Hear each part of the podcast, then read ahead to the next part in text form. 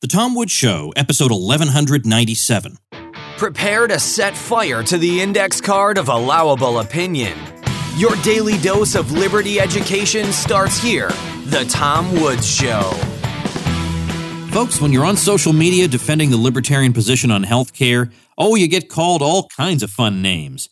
Well, I've got just the antidote my free ebook, Your Friends Are Wrong About Health Care. Check it out at yourfriendsarewrong.com.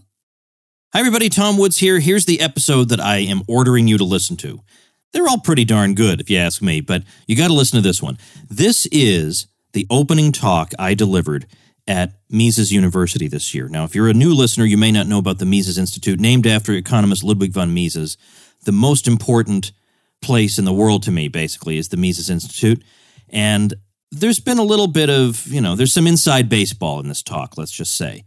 But the main theme of the talk is ingratitude, and I'm arguing that socialists are guilty of this when they fail to appreciate the absolutely mind boggling progress that's been made for mankind and for the poor in particular by capitalism. That's just downright ingratitude. But then I also talk about some libertarians who are grotesquely ungrateful toward benefactors and great contributors to this movement.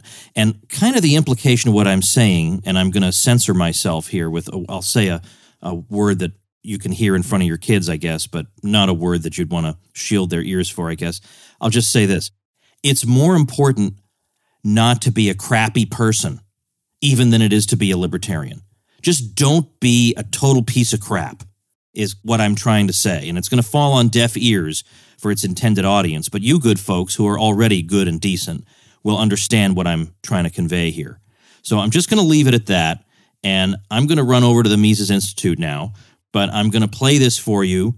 And I really hope you enjoy it. I think it's stuff that needs to be said. And um, so off we go and have some fun listening. And now it is my pleasure to, uh, and, and, and great honor to introduce my good friend and one of the, the genuine stars of the Austro Libertarian movement, uh, Tom Woods. Um, Tom is a senior fellow of the Mises Institute. He first attended Mises University in 1993 when he was an undergraduate at Harvard, where he earned his BA in history. He received his master's degree and his PhD from Columbia University, and all the while uh, he was in graduate school, he was a Mises fellow. He is the author of a dozen books, including New York Times bestsellers, The Politically Incorrect Guide to American History, and Meltdown, a, great book on, and one of the first on the financial crisis, which features a, a foreword by uh, Ron Paul. His book, The Church and the Market, A Catholic Defense of the Free Economy, won the $50,000 first prize in the Templeton Enterprise Awards. I didn't know you got that much money for that. I didn't say anything crossed my palm. Okay. Tom's articles have appeared in dozens of popular and scholarly periodicals, um, and, and, Tom is, is, is, great in speaking to lay audiences as, as, as well as to, to, scholars, and he's a great scholar himself. Uh, and, and his books have been translated into a dozen languages. Tom hosts the Tom Woods Show, a libertarian podcast that releases a new episode every weekday. So he's a very busy man. With Bob Murphy, he co hosts Contra Krugman, a weekly uh, podcast that refutes Paul Krugman's New York Times column and does it very well. Um, you can visit his website at tomwoods.com. In fact, I order you to do so, and so does Guido. Um, okay, Tom Woods. You're welcome. That's good. All right. Now, it's always hard for me to believe that a full year has passed between the previous Mises University and this one. The week goes by very quickly, and you should be warned that on Saturday, during the barbecue that closes Mises University, you're going to experience a feeling of melancholy, of regret, of passing.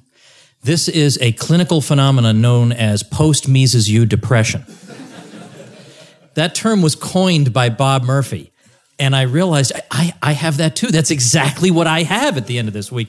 So if you want to get pictures or things with the faculty, do it during the week because at the end of the week, we're all drunk and miserable because Mises U is over. Okay. So.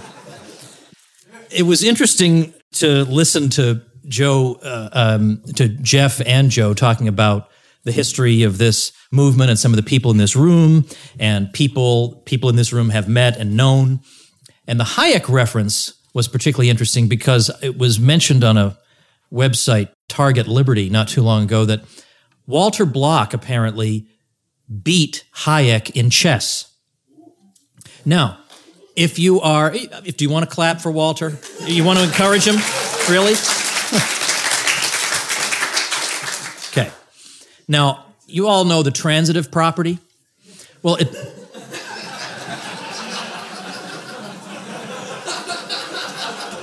As you know, I have kicked Walter Block all over the chessboard. Therefore, I have more or less defeated Hayek.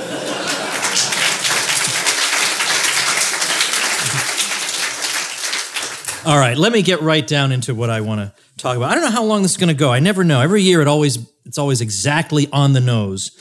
I don't know about tonight. We'll see.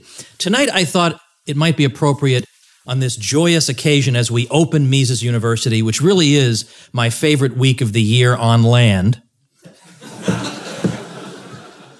if you don't know that reference, you are disowned.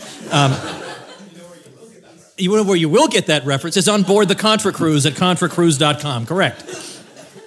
No, but I thought, given that this is, I mean, I'm not joking. This is honestly my favorite week of the year. I absolutely love everything about the Mises Institute, this program, all the faculty members. I don't know all you guys yet, so I can't say, but you look good so far.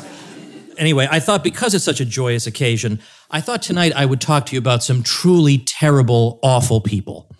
And the people I want to talk to you about are ingrates. I personally consider ingratitude to be one of the worst character traits you can have.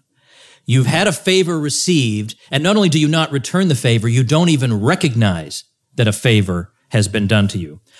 Even worse, you insult your benefactor. Now, that is a no no. So I want to talk about, and by the way, I was going to spend a little time going through what Thomas Aquinas says about gratitude and ingratitude in the Summa Theologiae, and he has a whole section on on. He feels exactly the way I do, by the way, that ingratitude like deserves its own section. It's so bad. All right, but I'm not going to. You know, you can. You all have your own copy of the Summa at home. You can flip through and read that. So instead, I'm going to jump right in and tell you that there are two categories of terrible people that I want to discuss with you tonight. And the first one, this is really uh, shooting fish in a barrel, very low hanging fruit. I'm going to make the proposition here that socialists are terrible people. And yeah, I know. It's extremely bold and brave of me to say that to you folks. But I don't I don't mean it in the typical way that people mean socialists are terrible people because they they favor theft and violence and ignorance and backwardness and you know whatever. It's not that. It's that they are profoundly ungrateful people. Now before i begin this section let me point out i know that today we don't have a pure market economy. Believe me I, of all people, know this. That's almost all I ever talk about is we have this intervention and that intervention and this crony and that special privilege and whatever. I, I get that. I get that. But socialists are generally not making these kinds of distinctions. They're not saying, well, we oppose that aspect of the market economy when there are, it's not really the market economy, when there are interventions or when there are people on the take. That, they're condemning the whole market economy. So I'm not interested in currying favor with them by saying, well, I too agree with 0.03% of what you're saying because I also think that this guy shouldn't get that subsidy. I'm not going to kiss their rear ends here over a little um, nitpicking like that. So, yes, I know that it's not a pure market economy, but for the sake of argument, from the point of view of the socialist, this is a, this is like the most ultra capitalist economy that, that we've ever had, right? That's what they think. So we're going to stipulate that for the sake of argument. And when I say they're ungrateful, what I mean is let's try to think about what life was like before the development of the market economy, the modern market economy as we know it. Let's try to let's just cast our minds back. It's not that far really. We can imagine we can think about what life was like. Now, one of my favorite examples because it's so chilling of what life was like in a pre industrial, pre market society uh, goes to Burgundy. We're talking about French peasants here, or just people who worked in the vineyards. As recently as the 1840s, now this is a story that I got when uh, Deirdre McCloskey was on my show. And if you are not listening, it's at tomspodcast.com. I just bought that domain. How was no one named Tom taken that domain? tomspodcast.com. I also bought learnaustrianeconomics.com. Who let that one go? Anyway, I, we'll have another talk about clever domain names. That I also bought bernieiswrong.com. I mean, why, why are these available? I do own those. You can go visit. I own them. Why did Hillary not buy bernieiswrong.com? And I flipped through what happened. No mention of the missing the Bernie is wrong domain name because Woods already bought it. Anyway, after the crop was in in the fall, these poor folks would go to bed and they would sleep huddled together. Now, this is absolutely the case. In order to stay warm, and they would actually hibernate for months in that state. That's how poor they were. They couldn't afford the heat and they couldn't afford the food they would need to consume if they got up and expended energy. Now, that is not an existence that befits a human being. And that was normal. That was normal. Now, today, that is so preposterous. We can't even imagine that. And yet, how many generations ago was that? Not very many. Or think about think about child labor. Child labor has been ubiquitous throughout history. Some of you may have heard me talk about child labor before. I won't dwell on it. But people say that child labor is a fruit of capitalism. Capitalism yielded you child labor because before you had capitalism, the kids were just skipping through meadows all day, whistling a tune, and then capitalism came along and they had to go work in a coal mine and get their limbs blown off. That's not so. I mean, children have worked since the beginning of time. And the reason they've worked is not that they have terrible parents. And th- this is a, a profound lack of curiosity when you hear modern Westerners talk about child labor. They know they're against it, right? And they're going to make sure we know that they're against something everybody hates. Super brave. They're going to tell us how against it they are, but they never bother to stop and wonder what is the root cause. Even if you don't, these are the same people who say we need to consider the root causes of crime. And they say, just because I'm looking into the root causes of crime doesn't mean I'm excusing crime. Well, likewise, doesn't mean that you're embracing child labor to at least try to investigate why it is so ubiquitous. Why does it exist? I mean, isn't, aren't you at least curious why, why it exists? And the answer is because without it, Families in poor countries starve to death. That's why. And you hear that, and suddenly you think, oh my gosh, I've been such a fool my whole life. That's so obvious. Yeah, as a matter of fact, the International Labor Organization, which is not exactly a laissez faire outfit, said in a report about 20 years ago, this is from their report, poverty emerges as the most compelling reason why children work. Poor households need the money and children commonly contribute around 20 to 25% of family income. Since by definition poor households spend the bulk of their income on food, it is clear that the income provided by working children is critical to their survival. Hmm. So there are two ways you could approach the child labor question. You could say, well, if a lack of food and a lack of labor productivity, in other words, if maybe if their parents work could produce more, then the children wouldn't also have to work. Maybe we could work on that, get the parents' labor to be more productive. Then they could produce enough stuff to have the purchasing power to buy more food, to buy more things. The kids won't have to work. Or you could just say, let's pass a law against this. And unfortunately, there are enough low IQ people in the world that they go for the second one. Let's pass a law against the kids working. We just learned that the kids are working because the family will starve if they don't. So let's ban them from doing it. That's not the best way to go about it. And Oxfam actually did a study of what happened when Bangladesh tried to get rid of child labor. Answer the children starved to death or went into prostitution, which is exactly what all the libertarians tried to say at the time, but none of the do gooders could manage to fit into their busy schedules five minutes to think about that. Now, why do I bring this up? Well, the, not that we celebrate child labor. We got to understand if you want to get rid of it, you got to understand what's why is it there. And what's gotten rid of it has been the market economy because it makes your labor more physically productive. My father, those of you who are on my email list um, may have read today. I, t- today's actually my would have been my father's 67th birthday, and he was a where a, a forklift operator in a food warehouse for 15 years, and that was not fun work. Uh, this it's humid and hot. It's it's just extremely unpleasant. But because he had a forklift, he was able to be, I don't know, 100 times more productive than he could have been with his bare hands. Imagine the weight of these pallets that he's driving around. There's no way he could do that with his bare hands. And certainly, how's he going to stack them that high without a forklift? Can't even be done. That allows him to command greater purchasing power in his wage. And basically meant that I didn't have to work. I could sit around like a bum reading books all day, which is what I did.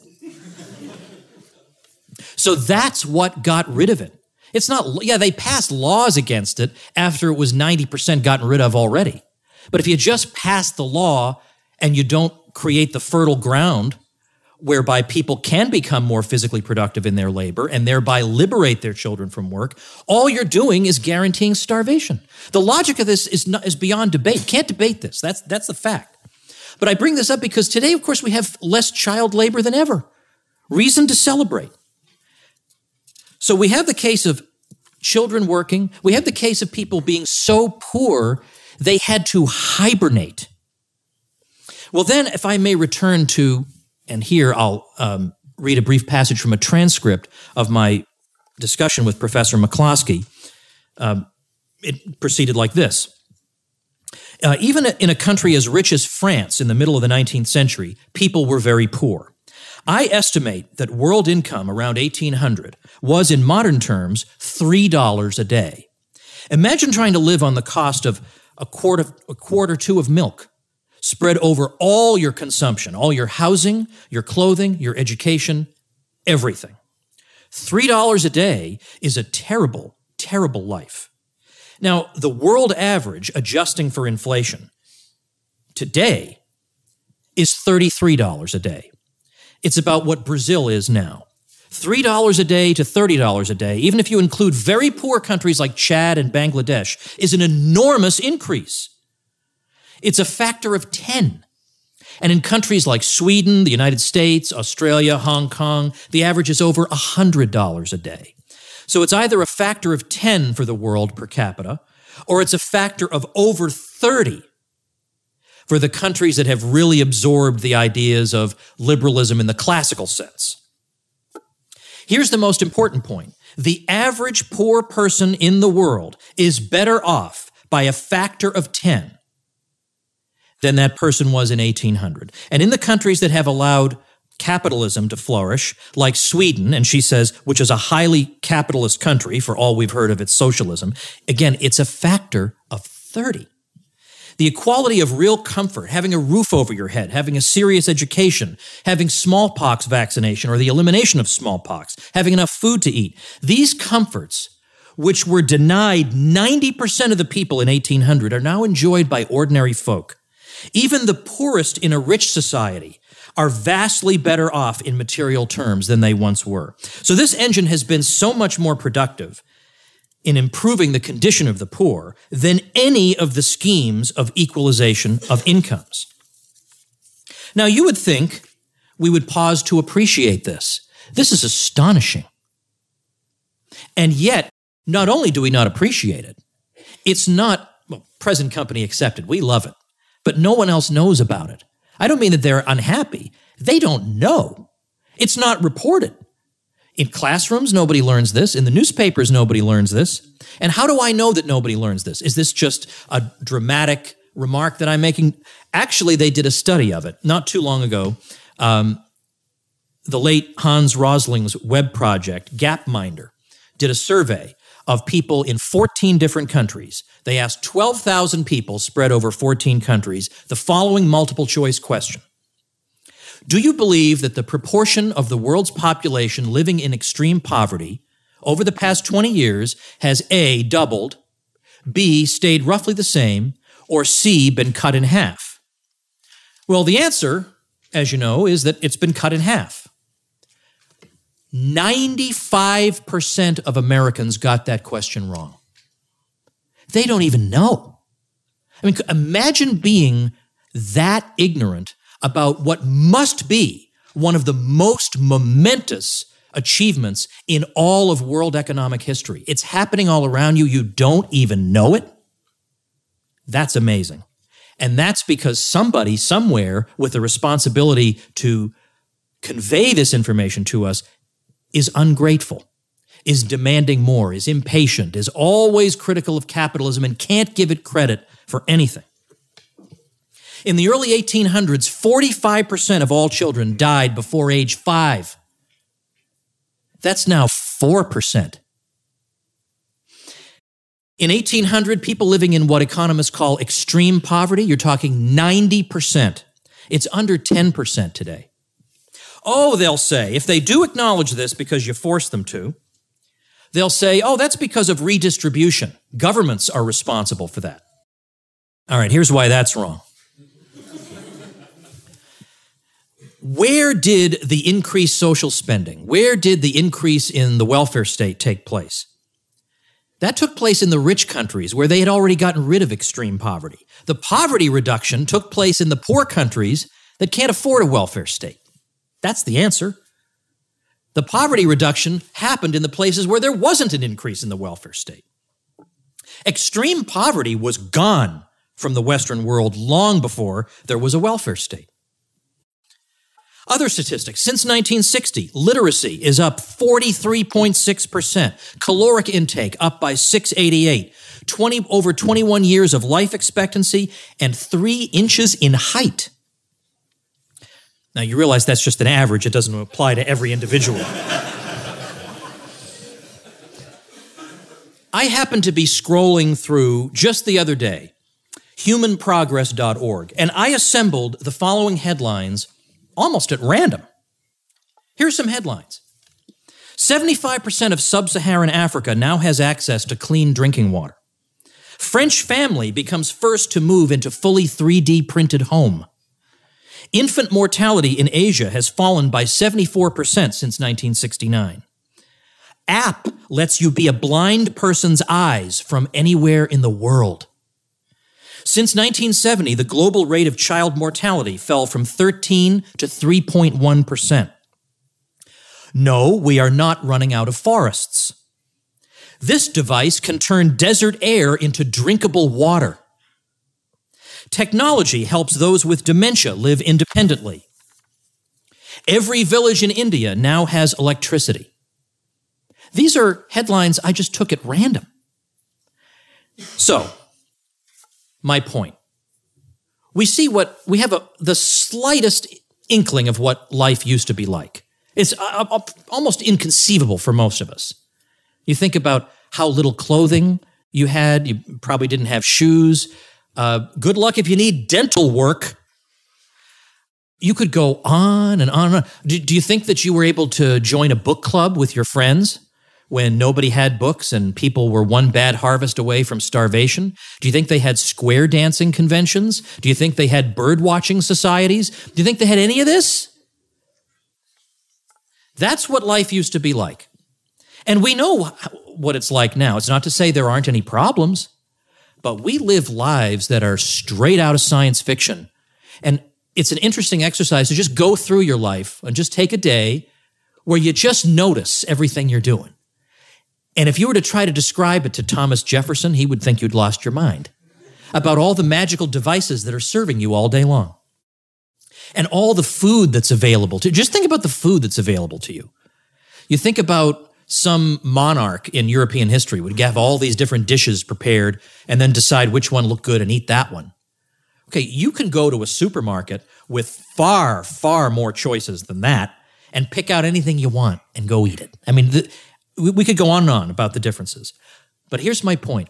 Can you imagine if you lived in Burgundy in, let's say, 1800, and you were one of those people hibernating, and somebody then described to you the explosion in material comforts, and not just material comforts, but in the spiritual renewal that occurs when people aren't living hand to mouth all the time and can fulfill those aspects of what truly make us human. Could you imagine being told what life is going to be like someday and thinking to yourself, yeah, but when we get there, if there are people who have more than I do, I'm going to be really ticked off. I mean, you would have to be deranged. You'd have to be deranged for this world to be described to you and for you to be saying, yeah, but you know what? Somebody that, you know, that magical vehicle that's going to drive me around with a magical device that tells me how to get where I'm going? Somebody else might have a bigger one.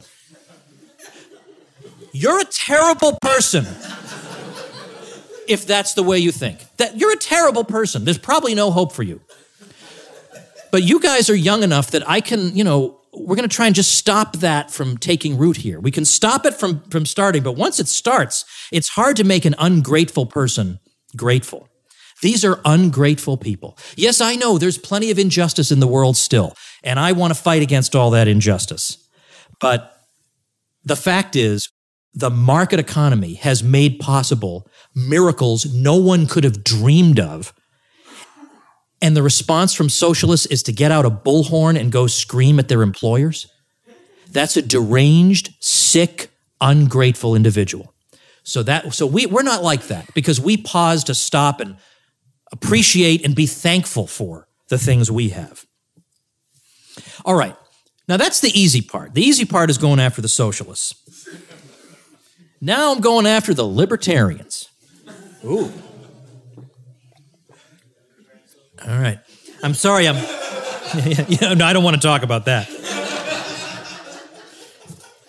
Those people don't like me very much. Oh, uh, the uh, we're talking about the libertarian socialists. They don't like me. By the way, you can look them up. They do not care for me at all, one bit. And as you can imagine, I have lost all kinds of sleep over that terrible tragedy. There are people in the libertarian world who are profoundly ungrateful toward benefactors of this movement, whether the Austrian school or libertarianism. Let me give you a brief example. No, I'm not going to mention names. I mean, come on now. We, we got social hour afterward with alcohol. You can get the names out of me then. but just the other day, I was in a Austrian group on, on uh, Facebook, and somebody said something disparaging about Lew Rockwell.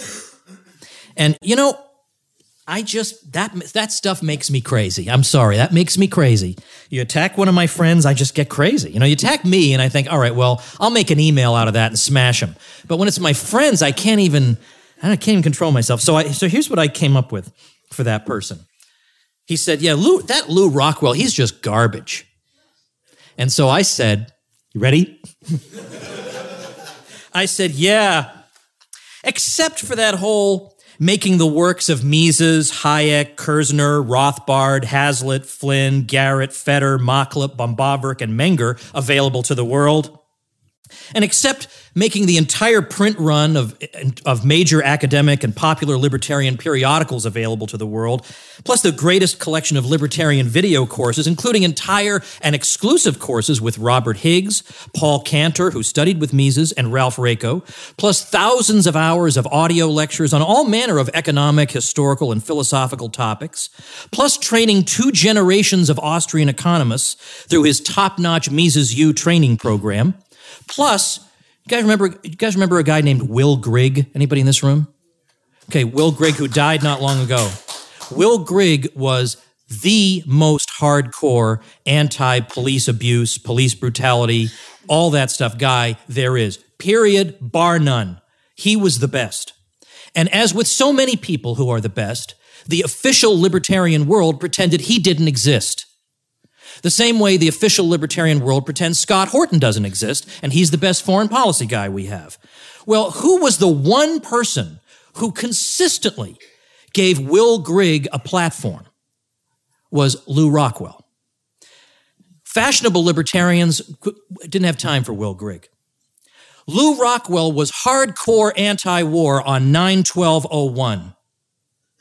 And not to mention, he holds every year by far the best attended and most academically rigorous annual scholarly conference in the Austrian world.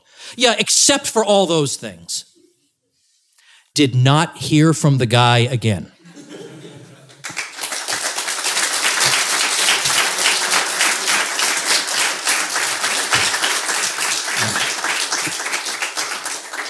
Now, I've also I've given I gave a whole um, talk at an earlier Mises U about what I call the anti-Rothbard cult.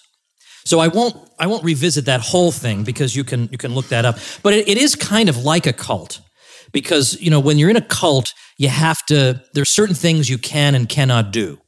So you can't talk about Rothbard. You certainly can't talk about him favorably. Every once in a while you can trot him out as some kind of mysterious villain we can't actually tell you about how he got to be well known in the first place or why anyone cares about him, but we can trot him out a little bit to be a villain, and then and then we'll put him away and say, but instead we have Milton Friedman. Okay. Milton Friedman was a fine man, very smart, very accomplished, a good debater, very well spoken. I am not trying to take that away from him. But there's something screwy about the whole we're going to take the radical Rothbard and make him persona non grata. And we'll bring out people who are pretty good. But I mean, it's like we're having a big conference on how to find and capture the Riddler, but we're not going to invite Batman.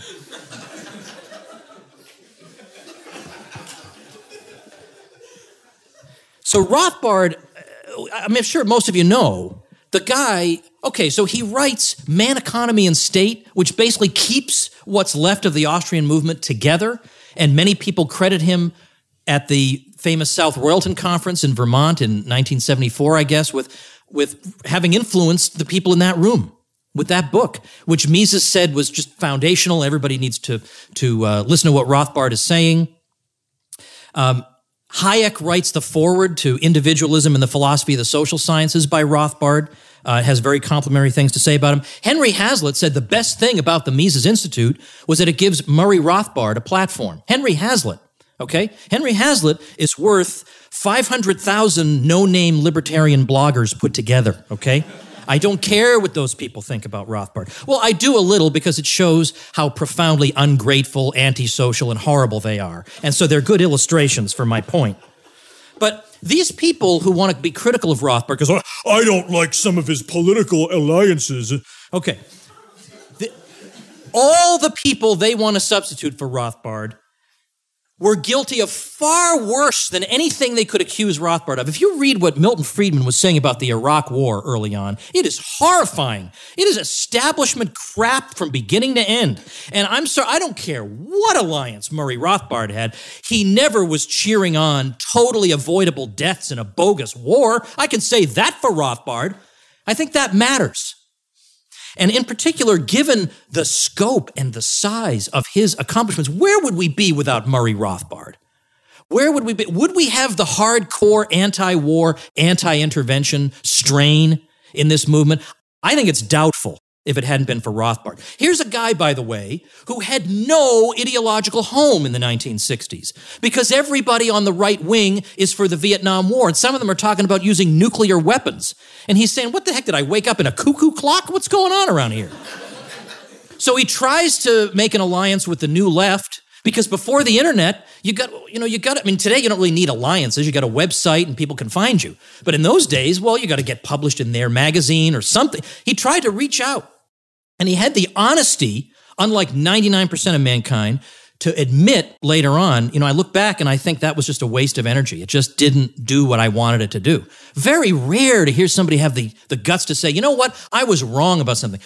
I'd like to know when one of his profoundly ungrateful critics has ever said, I was profoundly wrong about something, unless they got caught saying a naughty word they weren't supposed to say. Then they'll make sure we all know I should never have said that word. I know. I'm talking about something real that would really be embarrassing to apologize for. Never hear that from these people because the same sort of people who are ungrateful never apologize either because they're terrible people.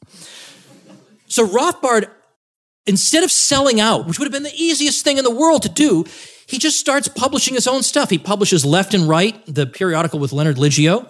He does everything he possibly can to get the word out at a time when, according to Walter Block, Rothbard estimated the number of libertarians in the world was 25. And he's still out there fighting. Would all of us have had the guts and the determination to carry on when there were 25 libertarians in the whole world. He kept on doing it when the easiest thing in the world with a guy of his intellect and his academic credentials would have been to sell out, go teach at Columbia University about the Keynesian multiplier, and collect his pension. That would have been the easiest thing in the world. And instead, he kept fighting to keep libertarianism alive and unsullied. And if you're going to sit and nitpick some political alliance he made years later, you are a profoundly ungrateful person. And I'm leaving out all his contributions to scholarship, the fact that Yes, I know there was Gustave de Molinari, but let's face it, Rothbard invented anarcho capitalism. He gave it philosophical, economic, and historical grounding, the likes of which nobody had done. He was he right about everything? Probably not. But he was a pioneer. And he wrote, I don't know, he probably made 528 million claims in the course of his life, so two or three of them might not be right. But this man helped to make us who we are today. And what's even worse is he helped to make some of his critics who they are today. And that's what makes them profoundly ungrateful people. But we have people in this room we should be grateful for as well. Jeff Herbener has been a friend for uh, many years, and I first met him in 1993 when I was sitting um, not quite where you are because we had Mises University out in the West Coast in those days. Eat your heart out. But I got to know him, and I've gotten to know him all the more since we've been faculty together at Mises University. Did you know that Jeff Herbener got his PhD and was a mainstream economist? It wasn't like he was secretly studying the Austrians while he was getting his PhD. He got his PhD, was a mainstream economist, and then he came to the conclusion that, wait a minute, this is not right. I think the Austrians are right. Now, does any economist think to himself, the way to fame and fortune and success is to abandon the mainstream and become an Austrian mid career? Who would do that? We should be grateful for Jeff Herbener.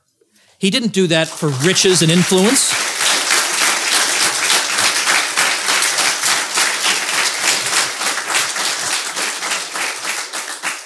Okay, now Walter Block has said some controversial things about American politics. But you know what?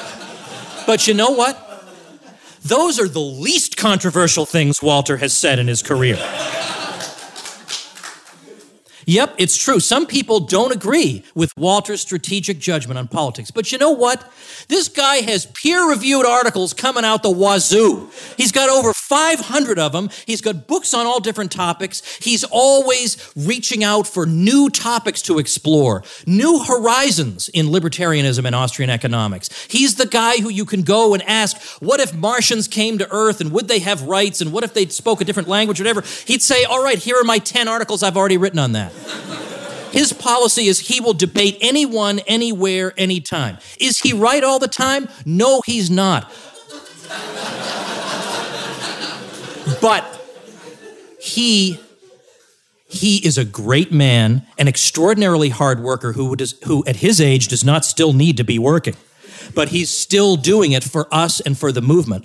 You don't get money for writing scholarly articles. He's doing it to advance knowledge if you're going to nitpick Walter, yes, we can be critical of Walter. I mean, he has terrible taste in a lot of things. but if you're going to nitpick him without acknowledging his contributions, you're a terrible person. You're terrible.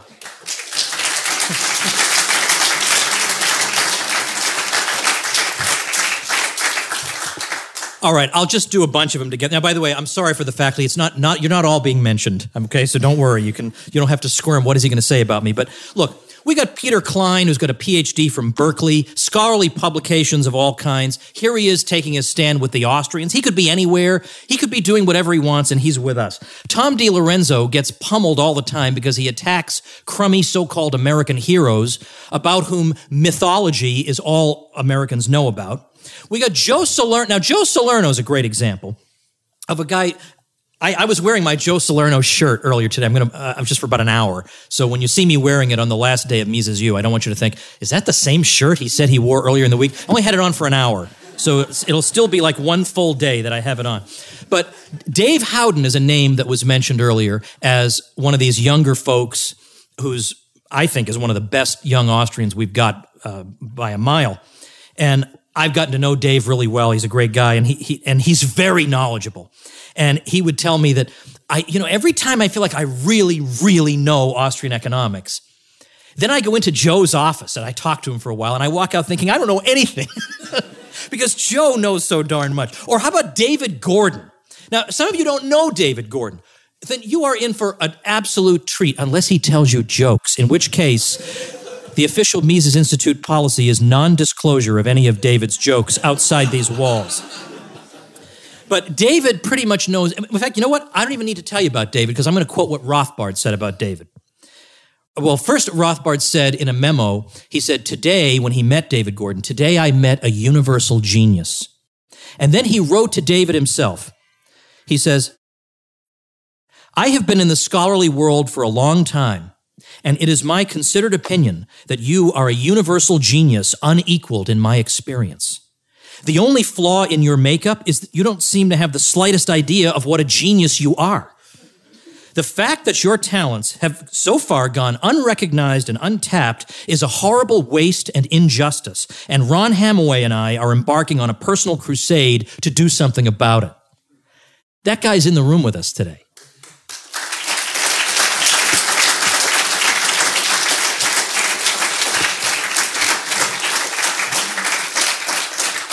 And then, of course, joining us tomorrow, Judge Napolitano works insane hours, and he's taking a week out of his schedule.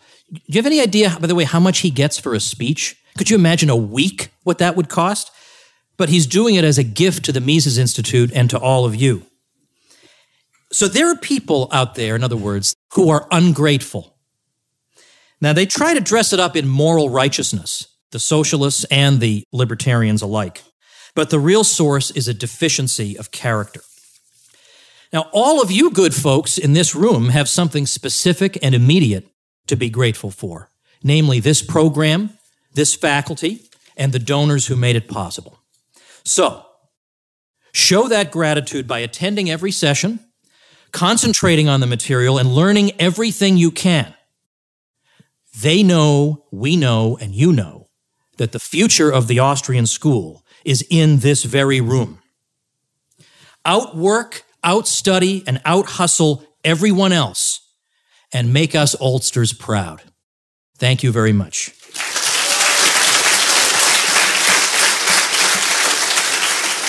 All right, everybody, that's it for today. If you appreciate what I'm doing, remember I've got a supporting listeners program where you get super duper benefits, not to mention membership in my private group where we have conversations the likes of which you can scarcely imagine with a lot of good, fun, congenial, smart folks. So join me over there at supportinglisteners.com and I'll see you tomorrow.